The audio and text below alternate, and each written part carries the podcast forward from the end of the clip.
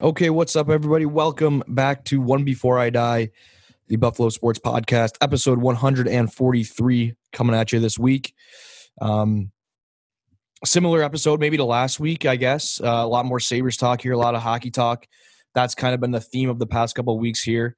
Um, before we get into training camp with the Bills, I know that's also starting up soon here in Rochester at St. John Fisher University. Now, actually, just changed their name from St. John Fisher College to St. John Fisher University little tidbit there for the folks.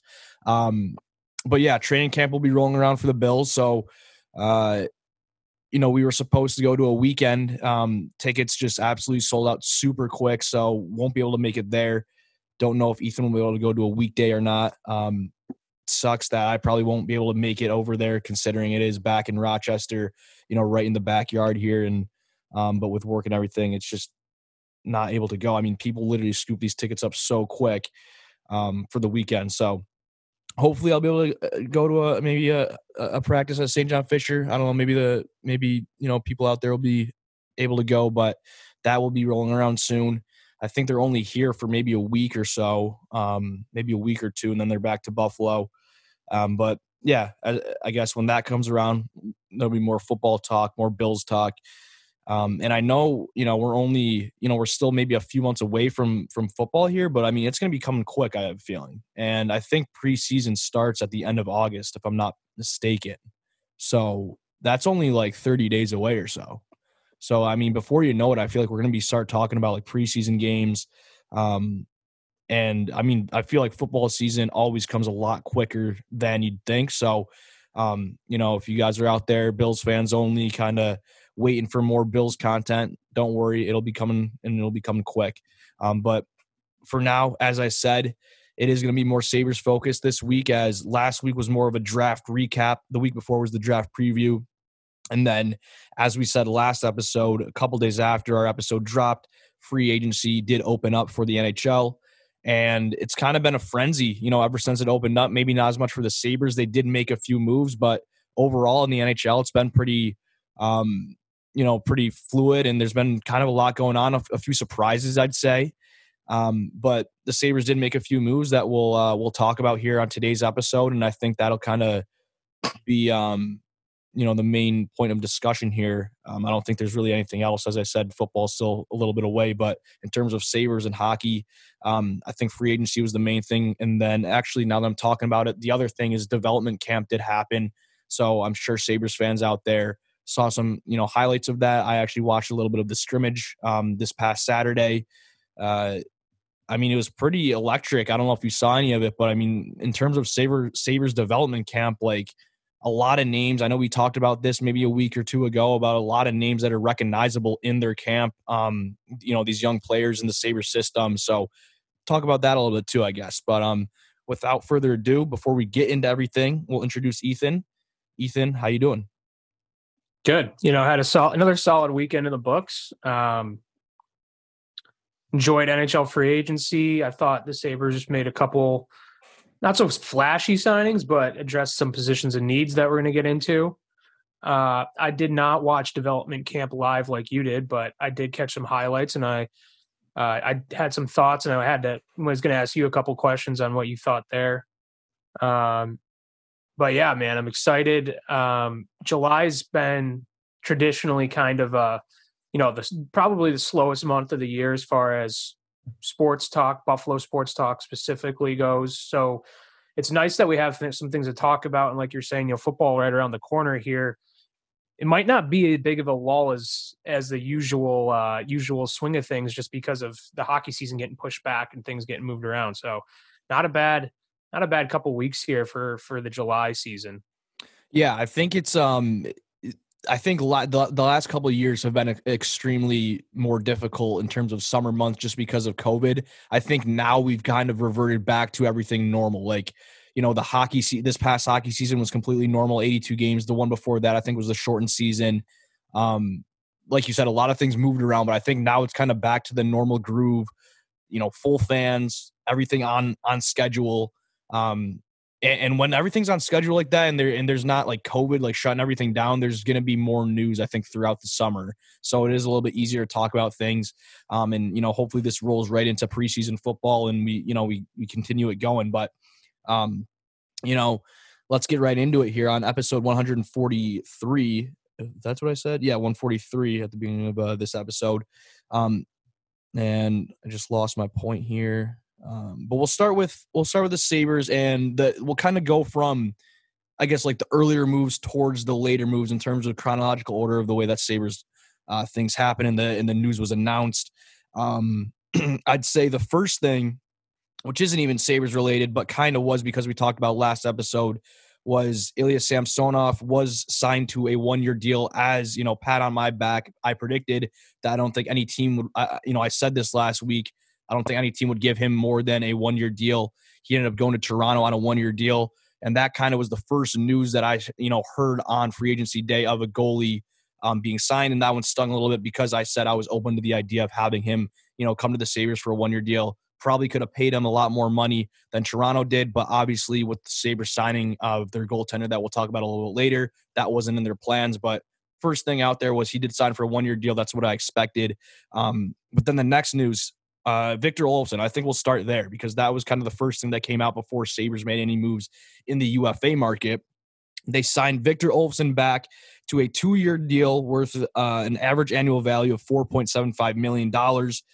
I sent this to you. You said you like it. Um, do you want to expand on this, on your thoughts on the, the Olofsson signing?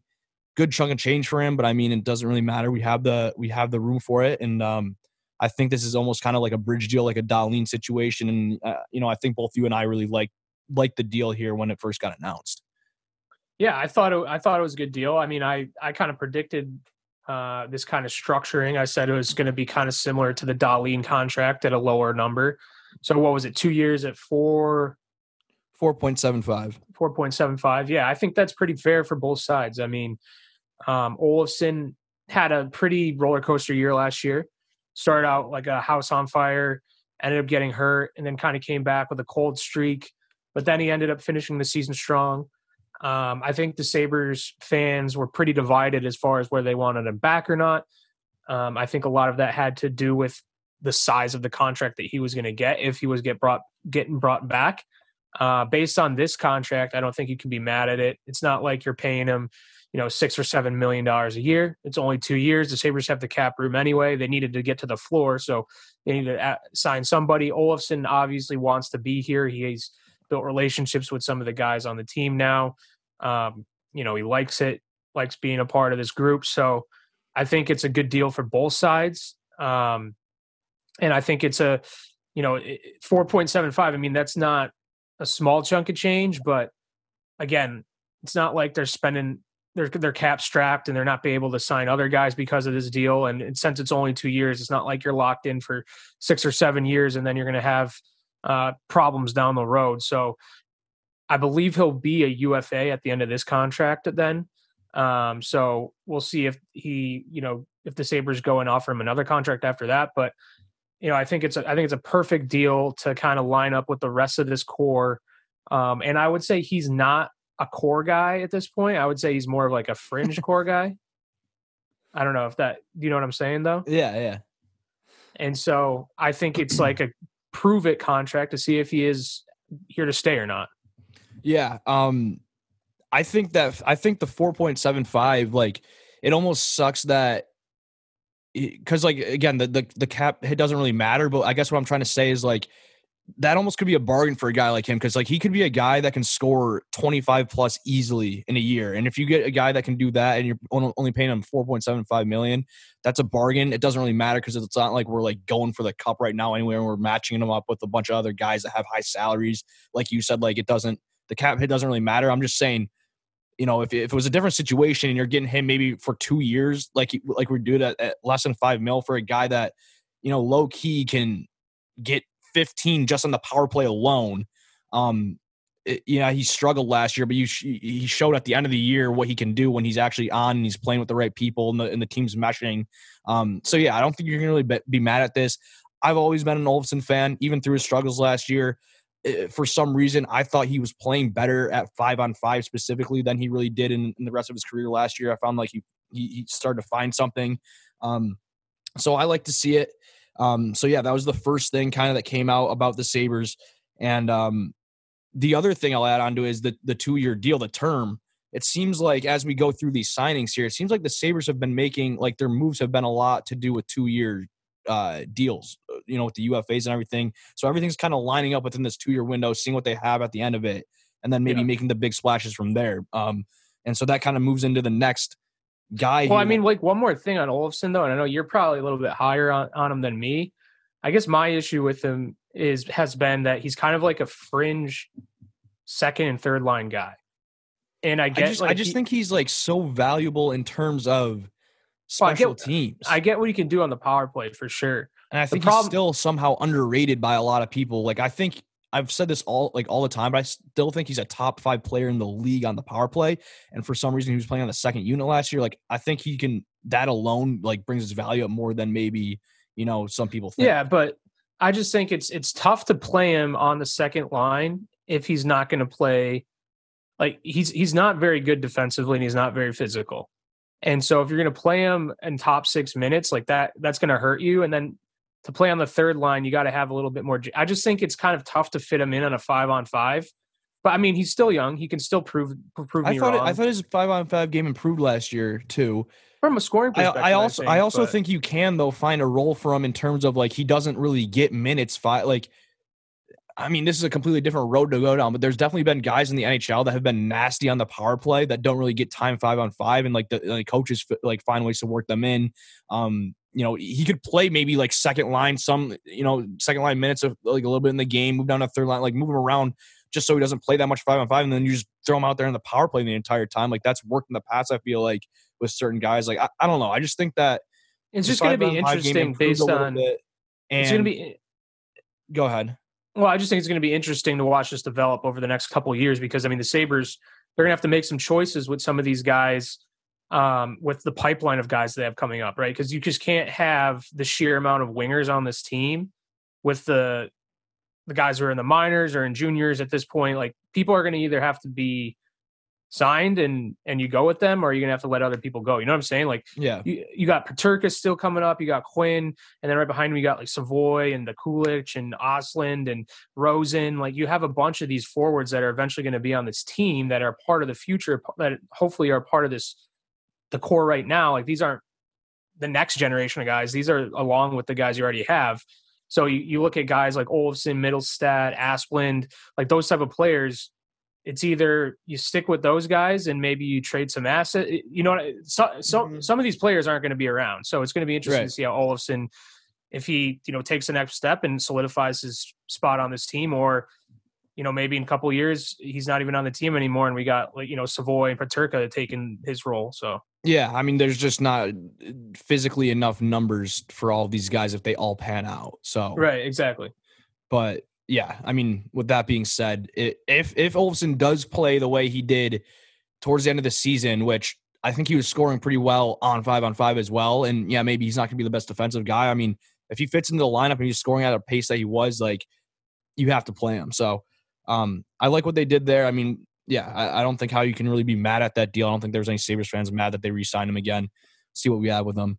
Um, moving on, another two-year deal. The next uh, guy that was announced for Sabres news. This is the first UFA signing that came out for the Sabres. Defenseman from the Toronto Maple Leafs, Ilya Lyubushkin. I think I'm saying that correctly. Uh, signed to a two-year deal, 2.7 million average annual value. Um, and to be honest, this is a guy I didn't really know about when I heard that he was signed with the Sabres. Um, Bob McKenzie tweeted it out. Looked him up uh, immediately. He is 28 years old. He's played 211 NHL games. Uh, he was with the Arizona Coyotes for the majority of his career, and then he played with Toronto for 31 games last year, seven games in the playoffs. Um, and I, I, think this is kind of just a physical right-handed defenseman. So, Ethan, you've talked about this a ton over the past maybe six months or so. Is that Kevyn Adams needs to go out and get a right-handed defenseman? That's what he did here. Another two-year mm-hmm. deal seems kind of like more of a veteran guy, even though I don't even know if he's a veteran. I mean, he's a little bit older at 28, but he's only played 211 games.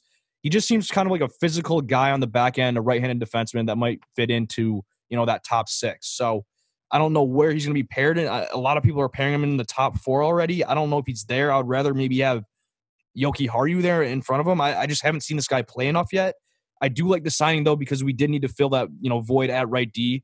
Um, again, another low cap hit. So I, I was fine with the deal. I just don't know much about the guy. Yeah, I'm kind of right there with you. And I, like you said, I was clamoring for Kevyn Adams to to draft a, a right-handed defense, or sorry, to sign right-handed defenseman in uh, in free agency. I think it was their biggest weakness going into going into the summer, especially when you have basically your three veterans not coming back in Colin Miller, Mark Pysyk, and um, who was the last one? Um, uh, the, oh, the lefty, Butcher. The, yeah, Butcher. Sorry, yeah. Um, but yeah, I mean, the two guys that I I think I mentioned a couple guys on a couple times on the podcast. And I even texted you the day before were uh, Manson from Colorado and Gudbranson that played at Calgary. Both of those guys signed deals that were crazy big. So I was I was glad that the Sabres didn't do that because I mean those guys are a little bit older. Um, and we were signing because I wanted a big physical guy like those guys um, that had some years of experience, that were a veteran that could come in and you know be more of that older presence in the in the dressing room for the back end because we have so many young guys there, and you kind of need not a leader because I think Power and Dahlin can be the leader, but just more, a guy with more experience that's been around the block a little bit and plays a little bit more physical. So we do have a lot of skill back there. Um, but when I look at Lyubushkin, I think it's exactly that type of role, just a different type of player, maybe a little, I would say, less flashy, more lower value, but can still step in and do exactly what I wanted out of Gudbranson or Manson. So I think it's a good sign. I mean, I, like you said, I haven't seen the guy play a lot, so I don't really know what to expect at this point. Uh, top four, yeah, I don't, I don't know about that. Maybe I was thinking he would slot into the, you know, the bottom six or the, you know, the bottom two right-handed D position. Um, but from watching like some of his highlights and some of the clips posted about him, and the guy looks like he comes up and hits. I'm not so sure about his skating ability. I was looking at a couple of like these advanced stats charts that I can never read, but like from the um, from the general gist of things, it's that he's very good defensively and he's not very good offensively. So I think that fits in kind of perfectly with how our D is formed right now because I think we have a ton of guys that are very good offensively, and we have a lot of you know, I would say younger guys that are still developing defensively. So um, if he hits, if he stays at home and plays a good solid defensive game, he's a righty, which we don't have many on the D on the on our back end right now. I think that's a good signing, but um, I would pump the brakes definitely on top four until we see what we got there. I, I just don't know how yeah. good of a skater is. The other thing too is I was I didn't know he was only 28. Like I thought the guy was early 30s, like a little bit more along in his career. So I think I, I like that. I like that he's 28, so he's still got some years left. He's not, you know, I wouldn't say he's maybe he's peak, but you know what I'm saying. He's not like yeah, a 35 year old guy. a little like, bit, you know, he, yeah. could, he could have a little bit more in the tank. And um, yeah, I mean, I I think that what you said, you said the clips of him. The the big thing for me is just seeing like the the physical presence is because our deco with Dahlin power and then Samuelsson's this big dude, but he's still very young too. Like, like even way younger than Lyubushkin at 28. Like Samuelsson's still like what 23, 24 years old. Yoki Jokiharju's still super young, not that big. Like I just like having a physical defenseman back there that yeah, I don't care if he's really gonna be here long term or not. It's just the fact that like for these next two years, he can be there and maybe protect some of our young guys. Like Power's yeah, gonna be a rookie this fights. year. Like Dahlin likes to mix it up. Like we've like come to know that like Dahlin, which I you know love about him. I think that makes his game better is when he gets scrappy and stuff. But he's not the. I mean, he's a big dude, but he's not the most bulky. You know, fight. He's not a fighter, right? He he gets in a situation sometime where he needs some backup, and you know, having a guy Lyubushkin on the team he knows that he's there and he can maybe get a little bit more aggressive if he wants to and he can have some backup. So that's kind of what i like about him. Um, i mean again don't know much about his actual playing ability. Like i did watch the leafs in the playoffs. I didn't really notice him at all. He played seven games um, so he did play every you know every game in the first round. You know don't know I, again didn't notice him. Um, but yeah so i'm happy about it had the right needed a right-handed defenseman went out and got one that that's the bottom line. We'll see how it pans out. And again, it is a two year deal, so you know, we have him for the next two years. We'll see how this really pans out over the next two years. Maybe we extend him if he, you know, really gels with the group or something. Who knows? Um, but move on to the next signing that came out. Eric Comrie, maybe the biggest one that the Sabres made this past week. Uh, goalie, he's the backup for the Winnipeg Jets, and we signed him to a two-year deal as well. Um, I'm gonna look him up real quick. I forgot his stats that I wanted to look at because he had really good stats last year. Okay, he that's the, that's the thing I wanted to say about this guy. So he is also uh so he's 27 years old. So he's another also kind of like some- a a Lyubushkin type area where he's still you know not super young rookie age, but he's not old either. I mean 27 is pretty young, has a lot of legs in him still, right? He's only played 28 NHL games. So last year was the first real year that he was up in the NHL for the full time as a backup goalie because obviously Winnipeg has Hellebuyck, who's a very good goalie. Um, but he was the backup there. He played 19 games. Before that, he played a combined of like, let me see, one, four, five. Uh, n- he played nine games over the past like four years before last year, playing 19 games. So very, very small sample size. But in the 19 games that he played last year, he had a 2.58 goals against average and a nine and a 0.92 save percentage. So those are, I mean, again, it's only 19 games. Those are good numbers. Um, other than his like playing ability, I guess I took a step back on this and I kind of look at this more from a, a wider perspective after this signing was announced and everything cooled down a little bit because I know when it came out, I kind of, um, you know, I DM'd you about it and I was upset about the two year deal. Um, I think the main reason why I was, you know, upset about the two year deal first is because, I mean, you know, people listening know over the past couple of weeks I've been saying I want a goalie. You know, if you're going to go get a goalie, you know, make sure it's a one year deal. I just don't know what we're doing with UPL at this point because, and and I'm not I'm not even like being like the biggest UPL guy. It's just I'm still in the boat that I don't think we've given him a fair shake. And going into this year now, it seems like Comrie and Anderson are the shoe-ins for the goalies, which I'm fine with. Like after looking at Comrie and seeing what people are saying about him, like people are really excited about him, and and I, you know, I'm excited about him too after seeing his stats from last year. And 27 years old, maybe he, you know, gets a chance and he can really flourish and be maybe a goalie longer than we thought he could be. Um, and then Anderson, I've been a huge advocate of him as well. I just, I just don't know what the plan is for UPL going forward. And this kind of made it a little bit more sketchy because it's like, when is this guy ever going to even get a chance? You know, maybe he, he's never deserved one. I think he has. It's just, it just seems like we're kind of, you know, letting UPL go to waste in a sense where I, I just don't know what the plan is with him eventually after the signing, especially. Like I, that's the only like gripe I had with it. I, everything else, I'm fine with the signing. We needed a goalie. You know, it's been the hot topic. I just don't really know what the lo- like the plan is here with UPL now. Maybe we're just throwing them to the dust because we got Portillo and Levi in the back end. But oh. it's like, what's going on? Well, I don't understand like why like why is it just UPL gonna win the job at this point? Like it's it's just like adding competition to the mix. I mean, the Bills did this you for years. you can't you can't really understand like UPL UPL's been if in the system. UPL's been in the organization for the past two, three years, right? So they know what he does. They they know what they have in him. He's played for the Sabres last year. They know like what he's capable of. They know what he's going to do in camp. I don't think you can really. I don't, I don't think it's fair. I don't think it's a fair chance for UPL if you're like, hey, you're going to be determined on going out in camp and winning the job after he already played up in the Sabres last year and did well before he got hurt. I just there's just not a lot of room. Okay, well then well then what if UPL goes to Rochester and plays unbelievable? Then he gives the Sabres no chance but to call him up. You know what I'm saying? It's it's it's a good problem to have if you have always- too many good goalies. through that already. Like it's just I don't know. he I- had. I don't think he has. I mean, he got hurt for the majority of the year last year. He got hurt when he got called up for the Sabres, and he got hurt again when he's back down in Rochester. Like, I, I just don't know what the, the, the long term plan is with it. It just seems like there's not enough room for all these guys. well, I, I, I mean, Craig Anderson is gone after this. Like, I'm, I, I would be surprised if Craig Anderson even makes it through this year without getting hurt. Like I said before, so I, I just think that you need, you need, you need goalies at this point, and the, and Comrie's only on a two year deal.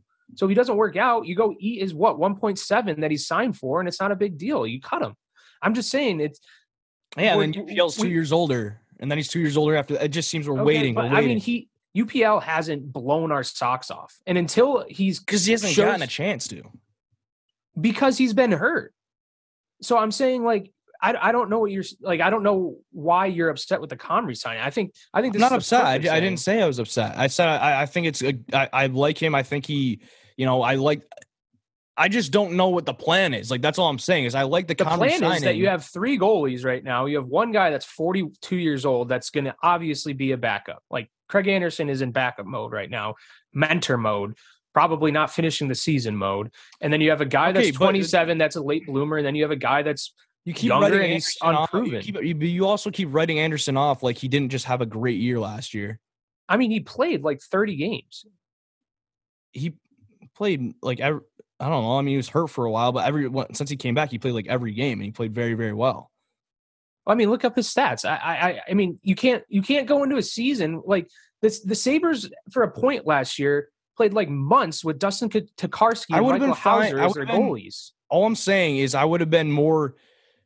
I would have been better if it was a one year deal to a goalie. I think the t- I think the I- I extra year is a bigger deal than I don't think. understand. I don't. Why think is that a big is. deal? Because if he's you, like I said, if he doesn't, if it doesn't work out, and UPL is an amazing year last year, and he's like, oh wow, this guy's our starter, and you think Comrie sucks, and you don't want to bring back Anderson, like. Great, cut Comrie and eat his 1.7, or you don't have to re-sign Anderson. I don't know why the Anderson's only on a one-year deal. Yeah, I guess that's the bigger thing. I forgot that Anderson's on a one year deal too. I look, I'm fine with Comrie. I was fine with the signing. I st- like I said, I stepped back and I was like, all right, this is you know maybe this guy is, is actually gonna be pretty good. Whatever, it, it works out. All all I'm saying, and and I still stick to it, is I just it just seems like everybody was gung ho goalie goalie goalie. Which Okay, but you, I don't signed understand your argument though, because you were all about signing Samsonov last podcast for a one year. So how would that change the dynamic of what they just did now?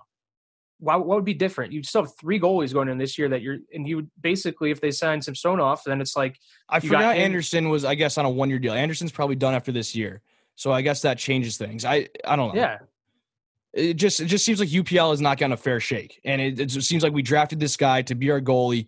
He, he's he's gotten hurt a couple of times. I get that, but he got called up to the Sabres last year, and he played very well when he was on the Sabres. And now everybody just wants to throw him out and, and not even give him a, uh, give him a chance. I think this guy could Nobody's be a goalie doing in the. NHL. I don't know. A What do you lot of people are doing that, dude. like who? Go on, you go on Twitter, and you have these the, everybody on the Sabres fans are ranking him as like our thirtieth worth prospect.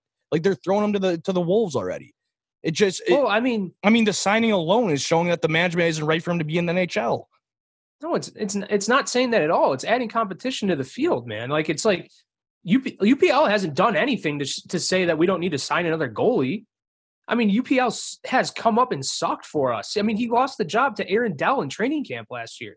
We were we were thinking UPL was going to be our again, again, a good, but that's again a very valid like reason why train like exactly. Aaron Dell won the job, sucked. UPL came up and did good. Like, like it's just been like like you like the tr- two week training camp isn't going to really prove much. Like, I don't. Okay, but I don't mean, it's you- you have the season, right? He's going to be pl- he's going to be the Amerks starter, no doubt, if he doesn't make the team in training camp. So if he goes on a run and he wins like twenty games with he like a better for the Sabres than the Amerks too. That was the other thing. I don't Okay, know. I mean, I just don't know. I don't. I, this is crazy that you're you're you're talking about signing Samsonov last week, and then Comrie gets signed. And you're like, I don't know what the plan is for UPL. I, I I just said I didn't mind the Comrie signing after I stepped back and took a look at it. yeah, but I I mean, It's I just everybody's very gung like everybody was basically like life or death if we didn't sign a goalie, life or death. well because and I, didn't think it would have been that big. of- I, I guess I'm I'm more so like looking if, in hindsight if as like I would have been what good happens either way. Anderson, what happened if Anderson gets hurt? And we let's like let- let's say we don't sign Comrie, right? What what's your plan then? Anderson gets hurt, and My plan is that we're still in the middle of a rebuild and it's and we're not making a, a cup run here. like everybody thinks we're like making a like a, a miraculous like like we're gonna be the best team in the league next year all of a sudden. No, it's not. It's That's just, what it's everybody's just, thinking, and It's everybody's just putting your. disappointed. It's just putting. No, nobody's thinking that. It's just putting your team in the. Nobody wants to have Dustin Tokarski be your goalie. Like that's just setting your team up for failure from the start. He was never he was never gonna be a goalie. He signed with the Penguins. okay, so like who would you, who would be your goalie then? Malcolm Subban? UPL. Okay, UPL's. Is, what if he just sucks? Are you just going to keep rolling him out there if he sucks? And you have Anderson. Anderson's hurt. What do you do? That that's a given. That's what I'm saying. You need to sign a goalie. Like you you don't you just don't have goalies. Okay, then maybe go out and sign instead of signing Comrie, maybe sign a veteran goalie that's like gonna be like your backup goalie instead. I, I think UPL's Like deserved a chance at the at the job, and they're just they're. I just don't know what I'm, I'm of team UPL you- honestly. I'm just I think that he's getting screwed here. Okay, just well, I mean, screwed. I hope that you're right because I, I mean, if if he comes out and sucks, then you're going to look like an idiot. Well, I um, that's my take. I don't know. This is a podcast. I'm giving my take on the situation. I just don't know why you're like you're ready to crown UPL like the next Brian Miller, and I he just hasn't don't- done anything. because he hasn't had the like I don't get what like my perspective is look I'm fine with, I've said it a million times I'm fine with the signing. I just don't I don't know how you're not seeing that like are you not seeing that they're kind of like you know stalling on UPL a little bit over the past five years? Have you seen them like really like make an urge for him to call him up and actually play a while? Like when he came back from injury last year why didn't he not get called back up again? Like that's my thing is it just seems like they're not giving him a Well, they didn't call him up because they were trying to make a run in the Calder Cup for the Amerks.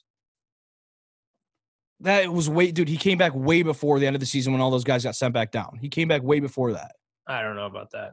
No, he. I remember that. Like he he came back, and I remember talking to Dad, and we're like, "Why isn't he not called back up again? We're trying out Tokarski." Like that was a perfect time, right? Like last year, like we're talking about now. It's like we don't want to try out Tokarski. Like last year would have been the perfect time to have UPL like try when we didn't have any other goalies. Again, I'm fine with having Anderson and and, and Comrie, and like I actually like this Comrie guy. I think he can be pretty solid. It just seems like it's it's more so not just this situation right now. Just seems like over the past like two, three seasons. It's like this UPL guy. It's like he's he's been a phantom this whole time. We've never gotten to really to see what he actually brings to the table. And it's just like he hasn't gotten a fair shake. And that doesn't like change my opinion on the Comrie signing or anything. It's just it's just it's almost like a separate thought that I have. And I don't know. I I, I don't know how everybody else is just kind of writing him off already. Like I feel like you you said you haven't seen people write him off. I, that is very apparent to me that people are just like Well, I mean, forgotten I, about him. I mean, Twitter, sure, maybe some people on Twitter, but I'm just I don't see it from the from the Sabres organization that they're writing him off. I mean, he's 23 years old. Yeah, I mean, I guess we're just waiting for him to develop, and it, it just seems I mean, like I'm looking at his stats last year for the I mean, Amerks. we drafted and we drafted another goalie this year. We have Portillo and Levi. It's like what like I don't know. His stats for the Amerks were not that good this past year. Yeah, but look, a- I know. Look at him. His stats was he played better in the NHL than the AHL. There's some players that do that, and he's one of them. Yeah. Okay. Well, then, well, we'll see if he does it this year. He's not going to get the chance. Yes, he will. If if Comrie sucks, if Comrie's awesome, dude, then he won't for sure not. But that's a good problem. That's a really good problem. And if he's awesome for the Amerks, like I don't I don't know what you like. I don't. This is crazy. Like you're like you're like let's just throw him in the NHL because he sucks in the AHL, but he's had nine good games in the NHL. I think he's ready for the NHL. I don't know. I think he's ready. I to mean- a- if I think he's ready for an extended chance. And if he sucks, you you know, then you know you got with him.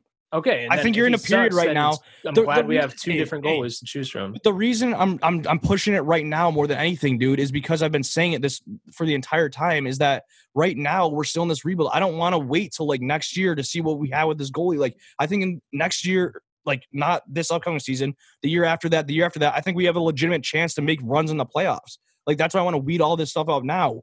If we're gonna wait till like next year and, and the year after to try to find the right goalie, it's like UPL is gonna be 28 by the chance that we're trying to make a run in the playoffs and we still don't have like a goal. Like I don't know. It just seems like right now is a chance to see what you have with these guys when you're not really competing for a long term, right? It's like when you, you it's when you call up your young guys and, and you give them a chance is when you're not in the position to make a run.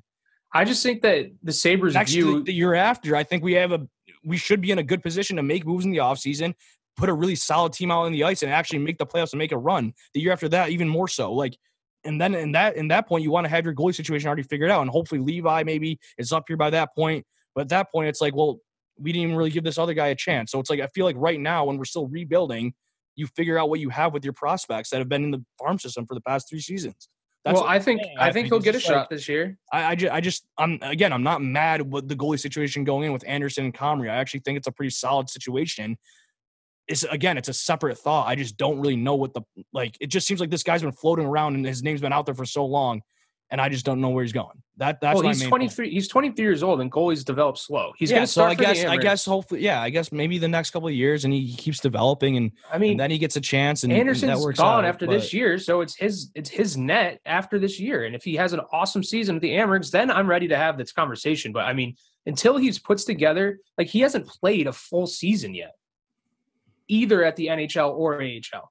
Yeah, Like, can we just can we just talk about that? And you and you're like, he hasn't got a fair shot. I'm like, the guy hasn't stayed healthy for a full year, so it's hard to get a shot. I mean, the best ability is availability, and he's not been available. He's been hurt. Yeah, I guess. Yeah, no, that's a that's a fair point. and I guess I, you know, if he did stay healthy when he got called up to the Sabres last year, I wonder how his, the season would have went because uh, you know I was impressed with him and he was playing well, and if he did, obviously that's a what if, but you know, if he did stay healthy last year, I guess we're in the perfect time to give him that chance.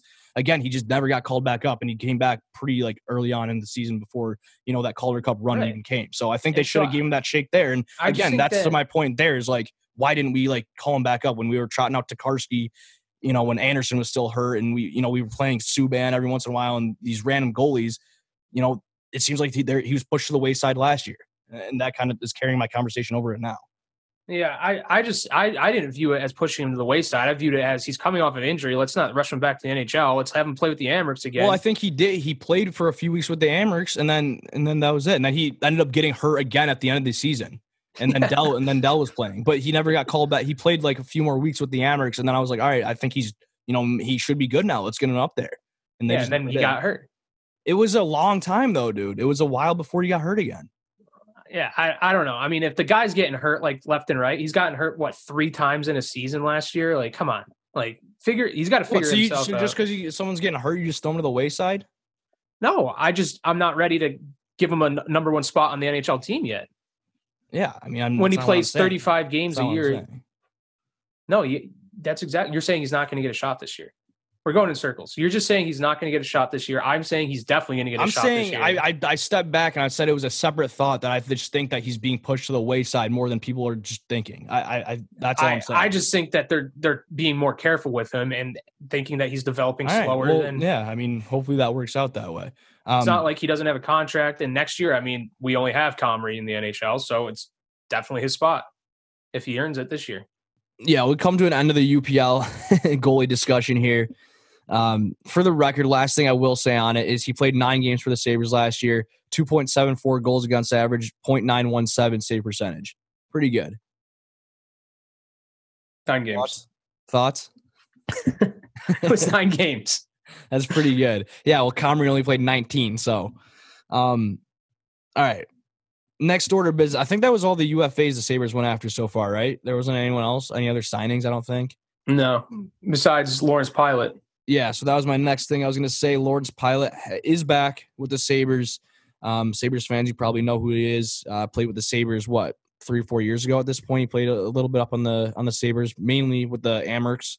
Um, went over to the KHL uh, after it was kind of a gong show with the Sabres. He didn't want to be here, went overseas, and now he's back. So we signed him to a one year contract worth $750,000, one of the classic Sabres $750,000 contracts. Um, and uh, yeah, I mean, listen, I guess it's just see what he's got. There's no really downside to this. Um, this was a guy I think that a lot of Sabres fans were really high on.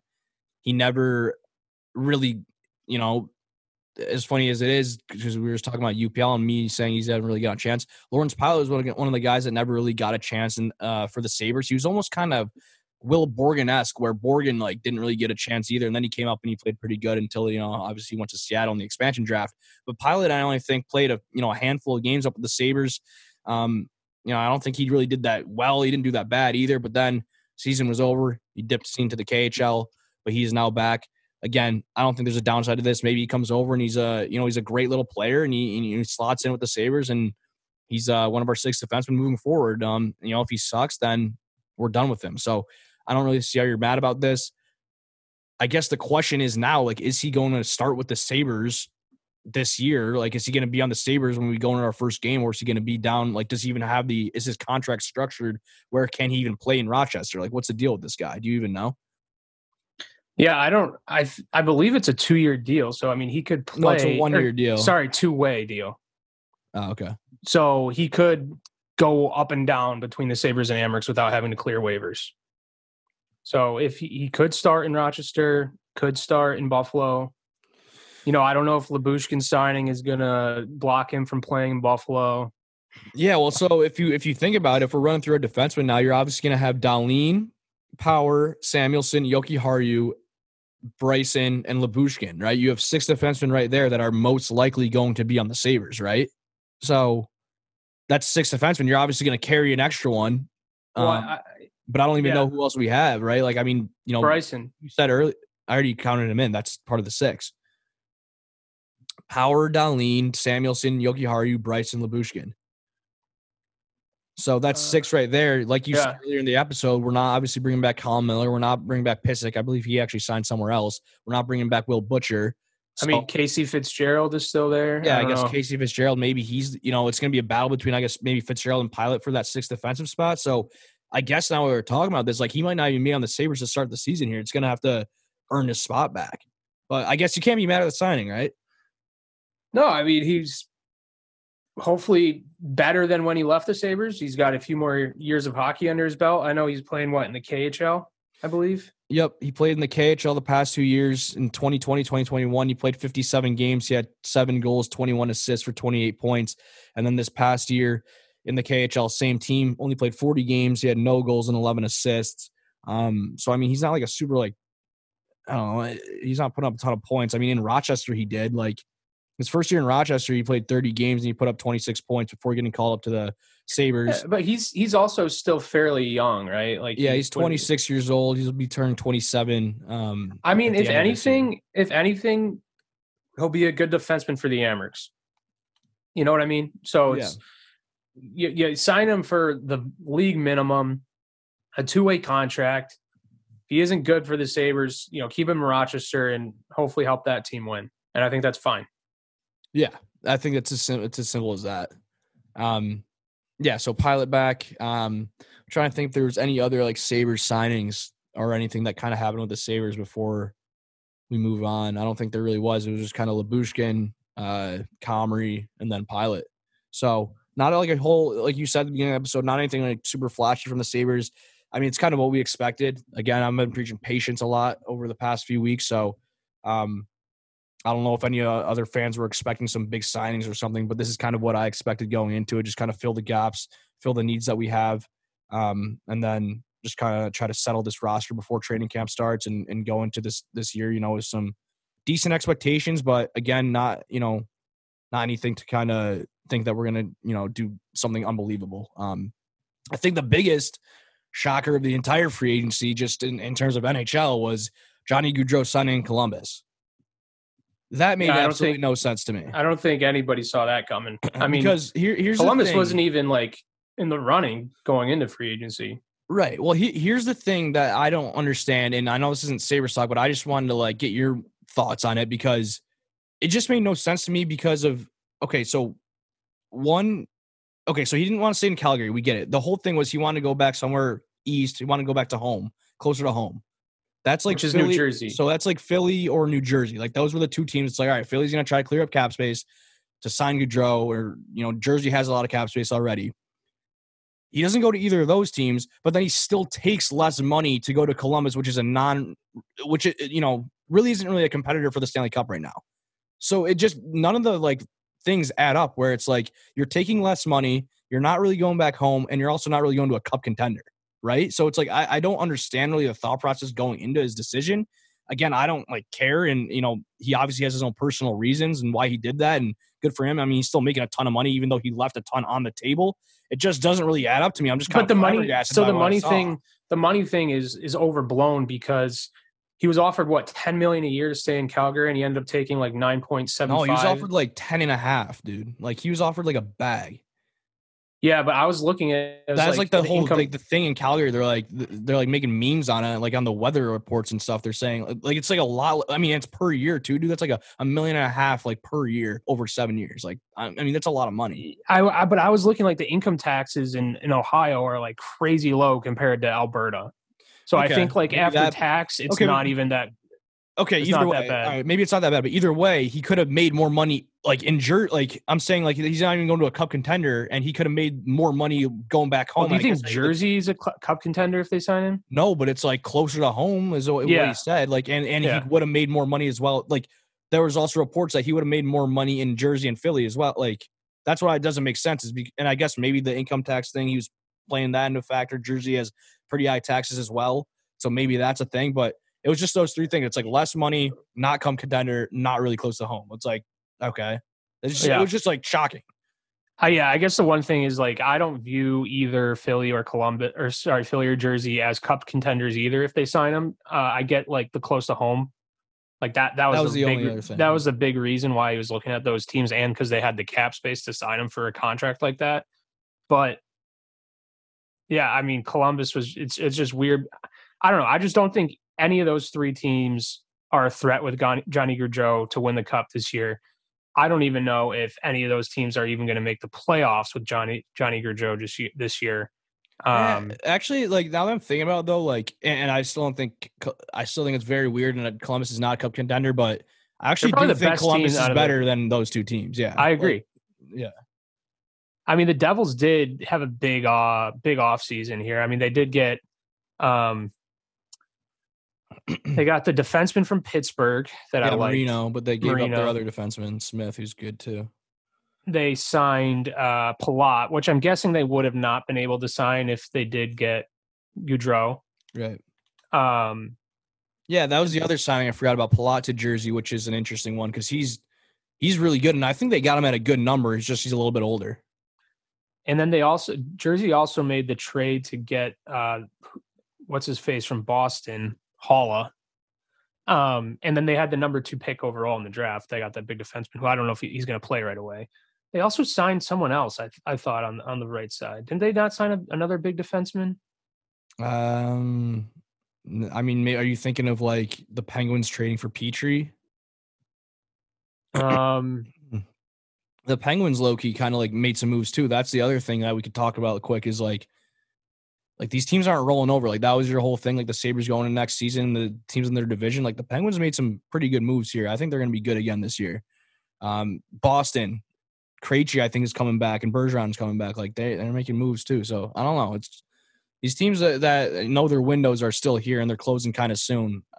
You know they're making the necessary moves to kind of extend their windows for that extra year or two. So uh, I think it's still gonna be a tough division here in, in the Sabres division. But. Yeah, and the Rangers got uh Trocheck, which I thought was yeah. I mean, they the paid Rangers a lot for him, but um, yeah, I, I mean like, the I like Trocheck. I think the reason the the analysis behind that one is they were able to get his annual his average annual value down, but they signed him for pretty long term. So that could be like a a post type contract if he doesn't pan out in the past like three the last like three years of his contract. Yeah. So they kind of like made sure they gave him more term so they could get that that that uh, money down. But uh, you know they're in win now mode. But I don't know. Did you find out whoever the Devils were going after that you thought? Did you think that maybe like the Petry trade was what they were doing, or because that was the Penguins? The Penguins got rid of Marino, who's yeah. the right-handed defenseman, but they traded for Ty Smith from Jersey, who's that young lefty defenseman, a little bit of a down year last year, but I think he's really good. And then they just went out and traded for Petry to fill the the gap of uh, of Marino leaving. So I don't know. I kind of like what the Penguins are doing. Obviously, they brought Malkin back and Letang. Um, but yeah, I don't they, know. I don't know the move you're thinking of with, with Jersey. They also um, they got the goalie from Washington, Vanecek. Oh, Vanecek. Yeah, yeah. I know. Washington, Washington like, signed Kuemper. Yeah, but I, I think Jersey had a decent offseason. I mean, Ottawa has been like oh, the Ottawa team that everybody, yeah, everybody's talking about. I mean, they got we already talked about um, them snagging DeBrincat, Brinket from Ottawa, and then they also, or sorry, from Chicago, and they also signed uh, Giroux. Yep, I think he's from that area, so I think that was a big reason for that. And then they obviously, um, I don't know, they re they re-signed one of their young players, Norris, who had like 35 goals last year as well. So after these moves in this free agency, I'm I'm like not as confident as my take that the Sabres might be able to sneak in the playoffs this year. Because I just think I was that trying to say I was trying to tell you that these teams aren't going to die early. Yeah, well, I mean, I didn't see Ottawa doing what they were doing though. Like that, that was like they had some massive moves. I mean, let's like what are the like what other? I think the Ottawa had another move uh that um, I really liked. I forget, but what I wanted to say, what I wanted to say on the term on the uh, topic of Ottawa, real quick, is I forgot. I wish I could find. I tried to look up the tweet, but I think so. Back in the day, this just shows how incredibly important, like draft. Oh, they got capital, it. Yeah, but this this just shows how incredibly important. Like we we've talked about this like a while, but it just shows that making these big trades, like kind of like Vegas did for Eichel, um, and then back in the day when the Sharks made the trade for Erik Karlsson from Ottawa, and it just shows how important draft capital is in drafting the right players is because Ottawa traded Erik Karlsson to San Jose for you know, I forgot what the exact trade was, but it was picks and everything. And and I saw a tweet the other day that the pick ended up that they got from ended up being this Norris guy who scored 35 goals last year and that they just signed to a long term deal. There was something else that came back into it. I think it was like the the, the uh, Timmy Stützle, the, the guy that they drafted. That was a draft pick mm-hmm. that they got in that trade. So all these things that happened, what five, six years ago, whenever that trade went down for sending Erik Karlsson to San Jose, it's all like coming up now, and it's all like paying off and, and and showing that it mattered. Like you can't just always go for the big fish. Like the draft capital and building a team from a core matters. And I think that's like I'm saying this because I think it relates to the Sabres in terms of well, yeah. I mean, look at look at Vegas. Eichel, yeah, and they you know give up Eichel, you get Tuch, you get Krebs, you get a couple more draft picks, and then hopefully everything comes together in a few more years. So that was I think that was a great example. I wish I could find the exact tweet, but it was like these, you know, the picks and, and the players or whatever it was that they got back for Karlsson are all paying off now. Now they're able to build around it, and I think they have a pretty solid team moving into next year. So I don't know. I thought that was really yeah. interesting. I mean, Vegas basically mortgaged their entire future for a bunch of like big name signings, and they ended up having to get rid of. To, they had to get rid of Pacioretty for, for nothing. nothing. Yeah, is insane. So I mean, I love to see that. I mean, Vegas's organization. You know, Eichel went from one dumpster fire of an organization to another one. It seems which is yeah. I don't. I I'm gonna. It's gonna be interesting to see what Vegas looks like this year. I mean, like I think they might be pretty good, but I mean, in the future, man, they're they're kind of screwed. Well, they they lost. uh They also lost Dadonov mm-hmm. this offseason, who was a big part. Of, he was, you know, he's playing top six minutes for them. Lost Pacioretty, top six player. Well, that was also hilarious too, because Dadonov was the guy they literally tried to trade at the trade deadline, and they, and they like got rejected. right, it's like awkward. And then you have like these guys signed to massive contracts. Like Mark Stone is making like nine and a half, and he's kind of getting up there in age. Mm-hmm. Eichel's making ten. Um, they also have another one that like uh Pietrangelo, I think, is on a massive contract, who's yep. getting up there in age. Um, and then you have like William Karlsson, who signed like a big contract, and he hasn't really been awesome since he had that what like 30 goal season that one year. Yep. And then in their goalie situation, they screwed up with that, sending shipping out Fleury, and then yeah, know, Leonard hasn't been like they just they're just so greedy, and it's it's all it's all coming back to them. Yeah, so we'll see. I mean, they don't like they didn't even have a first round pick this year, so yeah. they just their pipeline is shot, and then they also don't have a second round pick next year because we took that from them. So yeah, um, yeah, so there's that. There's free agency and stuff. Last thing I'll touch on here, we'll touch on here before we end up is uh Sabres development camp. I know you said you had a few questions or had a few thoughts on that. I just want to chime in and say I did, like I said, I, I did watch some of. There's like a three on three, um, it was like scrimmage. There's like four different teams: blue, gold, you know, white and gray or whatever. They divvied the teams up, um, and then they did like a three on three scrimmage on Saturday. It was live streamed, and I watched a good amount of that. Um, and I mean, dude, the Sabres have some talent in the in the, in the pipeline. A yeah. couple just notes from watching the 30 minutes that I did. Jack Quinn was by far the most talented guy on the ice. Like that's what everybody seemed to be like saying. people, you know, saying that he had a bad playoffs for the Amerks, which he absolutely did. It has he had to have been injured or something because he was visibly the best player on the ice. Peterka is a horse. Like he's just going out there and he's very visible out there as well. He carries the puck super comfortably. Um, and I think people are like, that's another guy I think people are kind of sleeping on that I see, you know, in projected Sabres lineups that a lot of people don't have him making the team. I, I just have a hard time of him not being on the Sabres next year. Um, and then, and then Jiri Kulich, the, the, the third first round pick this year that the Sabres had was very impressive. Like this guy looked so good out there. So like he, he could be a sneaky guy that, you know, maybe is up in the Sabres quicker than we think. Um, he was, I think, the guy that we take with the Florida Panthers first round pick at 28. Um, that could be Dev- a nice haul for Reinhart if you have Levi and that guy. Yeah, that and that was my last point. Is Levi is just, um, he was the best goalie out there for sure. Um, he he was making incredible saves. There was obviously that one highlight reel save that he made on Jack Quinn in the shootout, which was like almost the best of both worlds, right? Because it's like Quinn absolutely deep the, deked the socks off of Levi, sick move, and then somehow Levi still makes a save.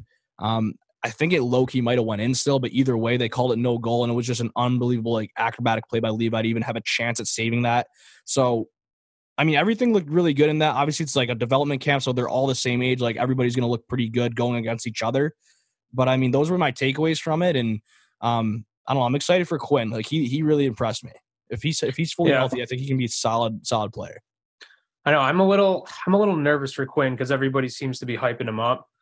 And I, I don't know what it, what it is about him, and maybe he can like shut me up and prove me wrong. I just think like I get like soft vibes from him. You no, know, like, see, I get the opposite though. Have you ever seen him play? Like you, you remember you went to the Amerks game when it was really chill. No, like, he gets in the mix. I know, but I just think there's a different mix at the NHL level. And I think it's e- easier to turtle. Mm-hmm. Like I think yeah. we saw that with, like I don't want him to turn into like a Casey Mittelstadt. Yeah, I don't I middle. I, I think Mittelstadt's. Vibes, I guess I don't know. Uh, Mittelstadt's definitely gotten away from from that, but I just think right when Casey Mittelstadt came in the league, he was kind of like, I don't know, turtling a little bit. I'm not saying that he's not going to get in it. I just think I just don't. I also think uh, that uh you know Mittelstadt could have used a year in the AHL, kind of like off rip, like Quinn did as well. Like maybe a little bit more better managed nowadays than you know in this organization with Quinn than yeah. uh, you know when Mittelstadt came in. And I mean Quinn did play two games in the league last year. He has two points in two games, one absolute snipe. So I guess I, the clips at. that I saw, I saw the uh our second pick, Ostlund, uh, was making some pretty sick passes. Yeah, I didn't really notice him to be honest, but I didn't see those. Um, and then I also saw that um, our goalie draft pick didn't look very good. Yeah, I didn't. I, didn't, I don't think he suited up for the scrimmage. I don't know. He got if, hurt. okay, he got hurt. Yeah, but I, I, think a lot of people were saying in the first couple days he didn't look great. Um, I don't know anything big. about him. He's a big guy. Just a big the guy. Thing, the thing that I love about Levi, and this is kind of backwards because everybody like raves that about big goalies. You want big goalies. I like how Levi's smaller because I'm like getting like Dominik Hasek vibes from him. So I kind of, yeah. I don't know, I kind of like that, but we'll yeah, see. that was like the complete opposite. They were like, so Dunleavy, Brian Duff, and Baron were doing the broadcast, and um, I guess that's the thing with Levi is that like he's almost they were saying he's like the opposite of Hasek because he's so he's so technical. Like he, he like he's so good at his skating and his Yeah, I mean I wasn't talking side. about like I know nothing about playing goalie, so I wasn't yeah. talking about technique. I was just talking about like a size profile. Yeah, it was just funny because it was like they they literally said yeah, like this guy is. They didn't say nothing like I don't. I don't know how they phrased it. But they were like it was just kind of like the opposite style of Hasek. Yeah. And as soon as they said that, he made the save on Levi, which was Hasek, or on Quinn, which was Hasek like. Yeah, so like falling over. They, yeah, so they just they just started laughing about. It. They're like, wow, as soon as we say that, he makes this incredible like save. But yeah, he he just looked really good. There was other clips of him early on in the in the camp too, just robbing guys back door. Um, I don't know. I I have high hopes for for Dev. I mean, if we're getting back on the goalie train, I have high hopes for this guy. Got to so sign him. Gotta is the consensus him. that Quinn makes the team this this year for sure, and maybe Peterka? We don't know. I've just been seeing a lot of people having even maybe both of them down in the Amerks. I just ha- I just have a hard time having like. So the thing is, you know, and there's a lot of people that are, a lot of people have like Asplin slotted in the top six forwards. Um, you know, those stat guys love him, and and and I've come around on Asplin, and I think he played pretty well at the end of the year. But I just think the future is with with Quinn and Peterka, and I think again, kind of as I was saying to UPL, this is a year where you get those guys up in the league and let them play. So, you know, a lot of people I think would rather Quinn up than Peterka. I just think Peterka's earned his right to give a chance in the NHL and, and, see what he's got for an extended period of time because I mean his playoffs yeah. for the Amerks were unreal. And I just I don't know. I, I think they've they're too good for the AHL now. So it's like, you know, you throw them in the NHL and see what they can do. Now that that's that's my opinion. I just have been seeing a lot of people like not having Peterka make the roster, which it, it kind of rattles me every time I see. It, I'm not going to lie. It's just I, I don't. Well, I mean, you you look at it right. You have your first your first line set going into next year with Skinner, Thompson, and Tuch. Yeah, I think your fourth line is pretty much. I don't. Well, two. I mean, you got Okposo and Girgensons on your fourth line that are pretty much set. The the last forward, like I don't know if it's Hinostroza or if he's going to be your odd man out. Like, and then you still got Bjork. I don't know what, what's going on with like. I wouldn't like to see either of those guys make the roster to start. Bjork's got to get bought out or something. He just can't be on the team. Well, he only, he only has that's one a, more year left. That's like a deal. He's making like a million. So, um, uh, and then the middle, the middle of the lineup gets interesting. Like you, you definitely have well Olofsson for sure, uh, Krebs for sure, Cozens for sure, uh, Mittelstadt probably for sure to start the year. But like this is to me, this is like a make or break. Just as just as much as it is for Olofsson, it's it's ten times more of a make or break season for Mittelstadt at this yeah. point. Well, it was supposed to be last year. You just got hurt, so it's like we couldn't even tell what we had with him again. Yeah, um, but I mean, how many how many more times you want to talk about UPL always getting hurt? How many more times do we need to do this with Mittelstadt where it's like, yeah, he's got potential, yeah, he's got potential, but I mean, he hasn't put together a full season in, in his entire career yet. So Right. at some point, you got to move on and let these other guys get a shot. But Mittelstadt's definitely going to probably start up in Buffalo. I mean, he has to, and then Asplin, you got him as well. I mean, you basically only have one spot, right? This if you're not playing Hinostroza or Bjork, like yeah, that's the thing. Is like the is the is the the room. There's just not much room. I just I feel don't like know, I I'm still missing a guy too. I, I just think I, I you know the Asplin conversation. I don't know. I mean, we can talk about that like a little bit, but just like what the what the Asplin thing is like, I and I know I'll get you know murdered by the stat people. They love him. You know, he got like a Selke vote this past year somehow. Um, the the difference between like Asplin, where maybe he's more of a shutdown defender than Peterka or Quinn, is Asplin scores one goal every fifty games. Like, I'll take that trade off of maybe Quinn and Peterka being on the team and giving up a uh, you know a few more chances for what they're supposed to if they're scoring and they're you know putting up chances every you know every shift out there. Like I think that's a trade off that a lot of people don't understand. Like I get Asplund can be a lockdown defender, but other than that, he doesn't bring anything to the table. And this league now is so high flying and like you need to score goals. So it's like I personally I- would I don't mind- play over Asplund. I would, but I mean uh, maybe there's room for I wouldn't I wouldn't mind Asplund playing with Girgensons and Okposo on that fourth line. Yeah, I just have to look at the rest of the roster to see if there, you know, who else is available out there. The I thing is, though, like, I it in a wish-. Asplund, I, I get what he brings to the table in the defensive side. Like he, I'm not going to deny that he's a, he's a good defensive forward and like a shutdown guy. But like I, I completely understand what you're saying too. Like you're not going to play the guy second or third line minutes if you're not scoring. Yeah, and, And- and the thing is, like, thing- he's not physical, still, yeah, like, like you have those shutdown guys that on other good teams, like those guys that are shut down, like they still do chip in every once in a while. Like that's just the way the NHL is. Like everybody who plays forward, like has to chip in, and like with the exception of maybe like a Ryan Reaves, where he has obviously one thing out there, and like he literally plays one shift a game for the Rangers because he doesn't contribute offensively.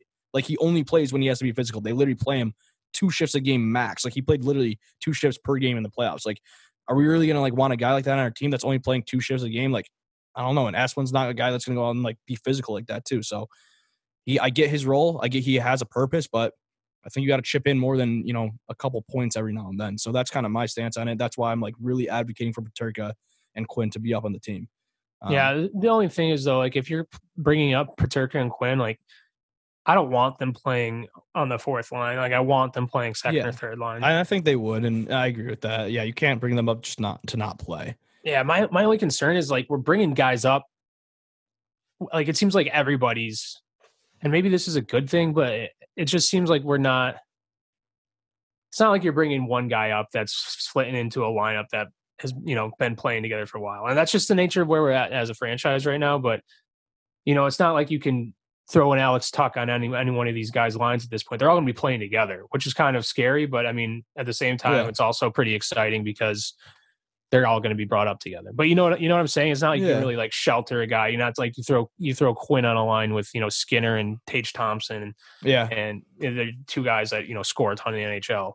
Yeah, Uh, no, and, and and again, this uh, like I'll say it again, like this is I think the time when you, you know, it, it does suck that you have to do it that way, or you know, you can't like you said shelter him, but like this is the time that you you kind of do that because you're not really expecting to be a top team in the league. It's like you kind of like uh, almost like work out the kinks, and I think it is the time to do it. But I don't know, maybe there's a better way to go about it, like Granato wants to do or Kevyn Adams wants to do it, but who knows? We'll see what happens, I guess. Yeah. But you got anything else before we sign off here? No, good. All right. So as I said, I think uh yeah, training camp. I think the Bills tr- uh, rookies actually reported training camp yesterday as you guys were listening to this, and then the vets report in a couple days. Um, maybe we'll make it over to that. When do you come? When do you come home? Uh, two weeks. Uh, oh, I thought you come back at like the end at the end of July. No. Yeah, not this weekend, but the next. And then how long you home for? Like a few weeks? Uh, one week. One week. All right. So we'll see you then. Um, everybody else, thank you guys for tuning in listening in. Uh, go Bills, go Sabres as always. And we will talk to you next week. Peace. Whenever I see your smiling face, I have to smile myself because I love you. Yes I do. And when you give me that pretty little pout, it turns me inside out. There's something about you, baby, Isn't it amazing a man like me can feel this way? Tell me how much longer it will grow stronger every day. Oh, how much longer? I thought I was in love a couple of times before with the girl next door, but that was long before I met you. Now I'm sure that I won't forget you, and I thank my lucky stars that you are who you are, just another lovely lady sent down to break my heart.